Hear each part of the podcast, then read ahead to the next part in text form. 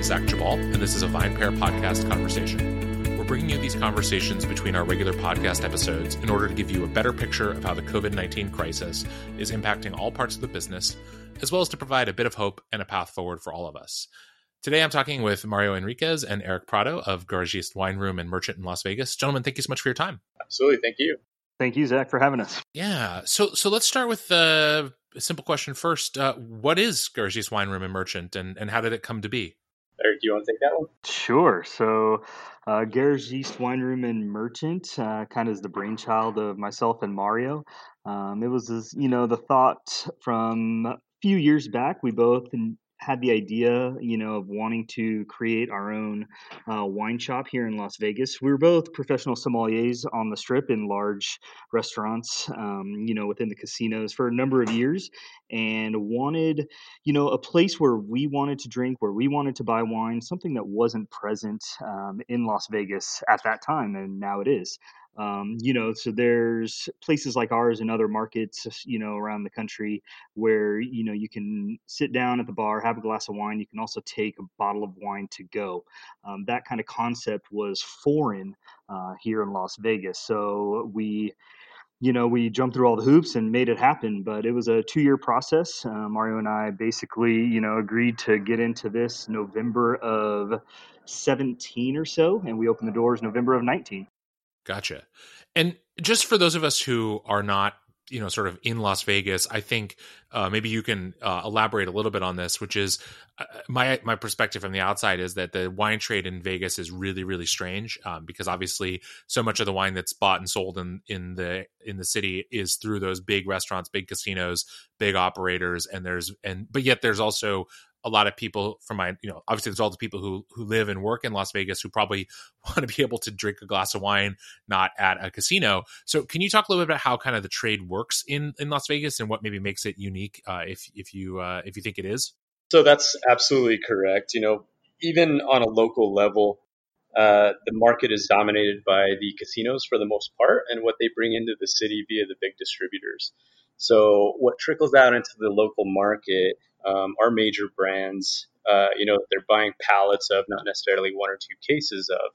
And so it's frustrating in a city where there is such a high concentration of wine professionals um, to not be able to get some of the smaller off the beaten path or specialty producers and styles that we enjoy drinking um, in our market um, simply for that fact. And so I guess that makes it unique in that there's such a high concentration of wine professionals that can't get really what they want to drink um, outside of, you know, their strip uh, wine lists. And so that was kind of our goal was to open something and try to explore different channels to getting really cool wines into Las Vegas and and major trends that have, that we've seen dominate the national landscape in the wine industry over the last 10 or 15 years largely skipped Las Vegas for that reason. Um, one being, you know, the low intervention or natural wine movement as well, which was largely absent in greater Las Vegas as well. Um, even on the strip, I don't think you could really find too many natural wines or or anything like that on on lists of major restaurants. Um, so we just want to, you know, be able to offer stuff to the local market that was previously unavailable that we enjoy drinking and that will also expand the palates of the market to maybe catch up to the rest of the country in terms of their their drinking uh, uh, standards and profiles. So, so okay, let's let's talk. One, I have one more sort of question about sort of what life was like before uh, COVID nineteen. Uh, obviously, you didn't have a lot of time to be open before it probably started having an effect. But but I'm wondering, it, it sounds like probably the vast the, the bulk of your clientele uh, in that period from say November to I don't know March or whatever were were locals. Did you get people who who wandered out from the strip, or was it really just a hey, if you live here, you know about this? I think we saw a little bit of everything. I mean, yes, definitely a large local, you know, community and clientele base just because of our location. Um, you know, we're in the downtown area, um, you know, but I can remember a number of different times where I'd ask somebody where they were from, and you know, yeah, I was out of town. Somebody was in, you know, visiting or at a convention, you know, on the strip, and just wanted to get away from the strip. So, you know, our location is across the street from one of the more popular, smaller local restaurants, and that restaurant has, you know, gotten a lot of good acclaim um, throughout their business. You know, their short time being open as well. So that is bringing a lot of people away from the strip, and we, you know, we definitely started to see some of that as well. But you know, for sure, a lot of our clientele is of the local population. Yeah, I think I think our, our goal also in, in opening this place was to more so appeal to the local population and not necessarily capture, you know, droves of tourists. Um, and the area that we're in, like Eric said, being downtown, we're actually we're, we're right in between the modern strip and old downtown Las Vegas or Fremont Street. So while the tourism is dominated by Fremont Street and the modern strip, we're right in the middle, which is kind of like an area called the Arts District that's kind of in the midst of regentrifying to more of a downtown for the local population and not necessarily tourists. But we do we do get tourists that pop in, and it's really cool because you know a concept like ours that hasn't existed, and the fact that we're posting cool wines that have never been in the Vegas market before, uh, people find them. You know, our hashtags do a ton for us, and it's it's cool to see people that find us on Instagram or Facebook because of a, a photo that they saw, and then when they're in town for a convention, they they make it down to the shop and and talk to us about it. It's really cool. We've seen some people from pretty ran, random places because of Instagram. Awesome. So let's talk a little bit now about how things have, have shifted with with COVID nineteen. So so first maybe what what are you able to still do and and how is that kind of going uh, in terms of wine sales? It's uh, well, we were we were really lucky. Our license um, allowed us. It, it's it's almost a one of a kind license. There's only a couple other licenses of our class that are in the city, and it's one of the more expensive licenses in the city because it has provisions that allow us uh, to sell on premise and off premise um, alcohol, which is largely regulated and prohibited in greater Las Vegas for the simple fact that because of uh, the prevalence of alcohol on the strip and downtown, you know, the local laws and city council are trying not to create an alcohol tinged community that solely revolves around alcohol. So there was a lot of, you know, legislation over the years that prevented a lot of off premise sales for uh, restaurants and bars. And our license was developed only over the last few years that incorporated that component into it to allow for off premise sales of alcohol. Um, and so we were really lucky because of that fact, we were able to transition immediately into a curbside service. So we didn't skip a beat. We didn't close down. We just closed the front door, popped open the side door, and then started putting our list online and appealing to the curbside crowd. And, uh, you know, where a lot of places did end up closing down to see what was going to happen and how the local municipalities and, and uh, law enforcement would respond to it in terms of supporting small business, we got the go ahead from the city because of our license to go ahead and push forward with doing the curbside. So um, it's really worked out for us and, and our local population that had become regulars in the short five and a half months we had been open by the time that it had started ended up supporting us a ton. You know, instead of selling you know glasses of wine at the bar, we were selling bottles and cases, and so we were down, but we weren't down nearly as much as we could have been had we uh, had we closed or not had the license that we that we shelled out for. Seems like a forward-thinking moment, even if you couldn't have possibly known just how vital it would be. Yeah, you know, it's it's just one of those things. It was our concept isn't unique to America. I mean, our, our bar and our con- concept is modeled off of, off of places that we really enjoyed going to in other major markets um, that exist everywhere you know, and it just didn't exist in Las Vegas because of the hurdles of the local alcohol licensing, and uh, and so that's that's kind of what prompted us to to say, okay, you know, it's something that everybody talks about doing and nobody's done yet, and why not? And let's let's get into it and see what we can do about it, and it uh, worked out in our favor. So what's the what's the clientele in Las Vegas? The the the locals. What do they like to drink? What is it that uh, that you find does really well? Um, and and in particular, I guess I'm interested in things that maybe you've been able to get people interested in that don't that weren't uh, otherwise necessarily represented in in Las Vegas prior. I think that's the better the better avenue to go as opposed to saying what people drink because it's so you know it's it's such a wide spectrum um, as far as what people drink. But as far as our clientele, it's been nice to you know, have a buy the glass list that's had a, a number of obscure varietals, um, obscure regions, you know, different winemaking techniques, skin contact wines, things along those lines, instead of having you, you know, the typical Chardonnay, Cabernet, you know, Malbec, things like that. We're trying to, you know, get people to experience other wines, you know, that, yeah, may, might be similar in style, but not what they're 100% accustomed to. So I think for us, that's been the major goal and, you know, has been very successful to, you know, up, up until now and still going.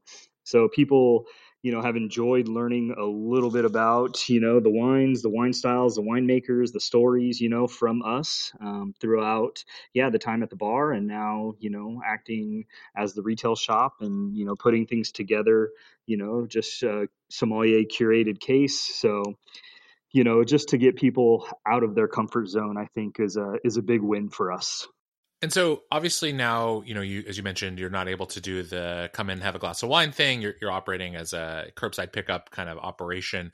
Is it eh, it mostly through social media that you're you're connecting with people? Like how are how are you communicating with your existing customers and if you're finding new ones, how are you doing that?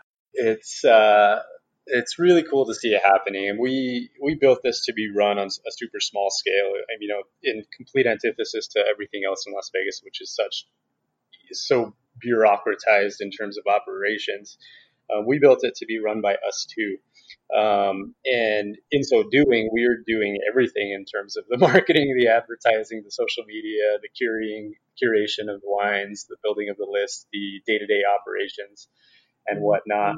Um, so, you know, without a huge budget for advertising and social media and PR, we've done a pretty decent job of just getting out there on social media platforms like Instagram and Facebook. Um, and since this whole thing has gone down, it's been really cool because our locals are sharing what they're picking up, and and I'd say that that we've been able to put out more of a breadth of a selection of really cool stuff that have never been in the Vegas market before over the last two months than we did even before when we were providing on-premise service um, by virtue of the fact that people are giving us a budget of what they want to spend on their case and they're letting us curate it for them. And now we're starting to do some more virtual tastings and stuff and highlighting differences between classic wines and low intervention wines and same varietals produced in different manners and, and different styles of wine around the world. And people are really responding to it. So our, our followers on both platforms have just skyrocketed over the last six to eight weeks. I think because of it. And like I was saying before, the uniqueness of our license allowing us to be to to provide the curbside service and act as more of a wine shop as opposed to a wine bar um, was also we were lucky in that respect because a lot of the big box retailers weren't allowed to um, because tied into the licensing that allowed that you had to have a food license and places like Total Wine and More and and other you know liquor stores around town that had wine selections didn't have the combination of requirements that allowed them to do so. So there was a good four or five week period where ourselves and maybe two other places were the only places in Las Vegas that people could get alcohol to go or wine to go specifically. So um, that allowed us to get into more, uh, you know, households, gain a little bit more notoriety locally, and jump in followers, and that's been that's been super cool. But it's just super grassroots. You know, we're not paying anybody to do it. We're making posts individually. We're making the live videos. We're we're doing the virtual tastings and stuff, and it's it's it's all us, and it's really cool to see the the population respond to it. Yeah, that's awesome. Um, so one last question for you guys uh, before we wrap things up here, which is so you know you mentioned at the beginning that one of the that the industry has been in las vegas has been dominated and still is mm-hmm. presumably dominated although maybe at the moment it's a little weird because they're not open, but by the by the big casinos and the and the restaurants and whatnot that are attached to that. How did you even go about getting your hands on some of these wines that you were interested in? Were they were they in Nevada, but just not in Las Vegas? Were they? Did you have to kind of convince distributors to even bring them into the state? Like, how, what was that like? Because I feel like you know it is it is something I've heard from some friends who have worked in Vegas before that you know that's just often the the wine just isn't even even if you even if you have the money from your from your customers and you could buy it, you know they they're just it's not there so we kind of got kind of got lucky. There was a new distributor um, that you know came into the market literally they got their license the exact same day we got our license. And their focus is you know smaller um, low intervention type wines. So we do a ton of you know business with them. And that's a lot of you know the newer wines that are new to the las vegas market. Um, other than that you know we scour you know import portfolios and put in special requests at least before you know the covid-19 pandemic started you know just to try to get yeah one case of this one case of that um, you know that the distributors weren't automatically bringing in you know because we we knew we wanted to do it. We knew we had the clientele for it.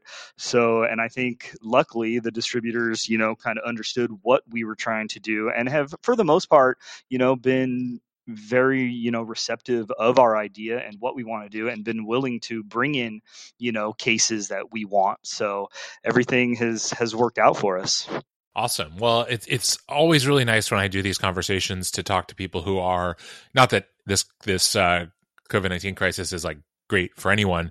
But sometimes it's it's nice to hear that uh, that there are people who are finding ways to be uh, inventive and successful even in these very very challenging times. So uh, I hope that continues for you too. And and thank you so much for your time. And and um, for people who are interested, will you just direct them? What what are the what are the social media tags that they uh, or accounts that they should be following if they're interested in what you guys are doing? So on Instagram, we are at garagiste underscore LV and on Facebook, we are at Garagiste, Wine Room, and Merchant.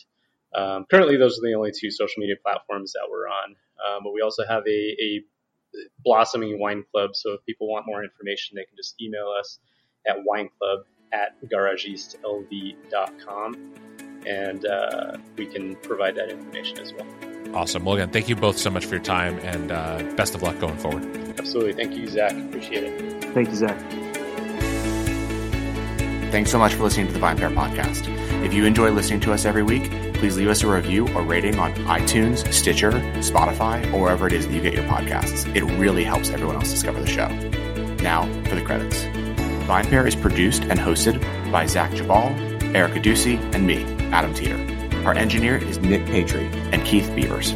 I'd also like to give a special shout out to my VinePair co-founder, Josh Malin, and the rest of the VinePair team for their support. Thanks so much for listening, and we'll see you again right here next week.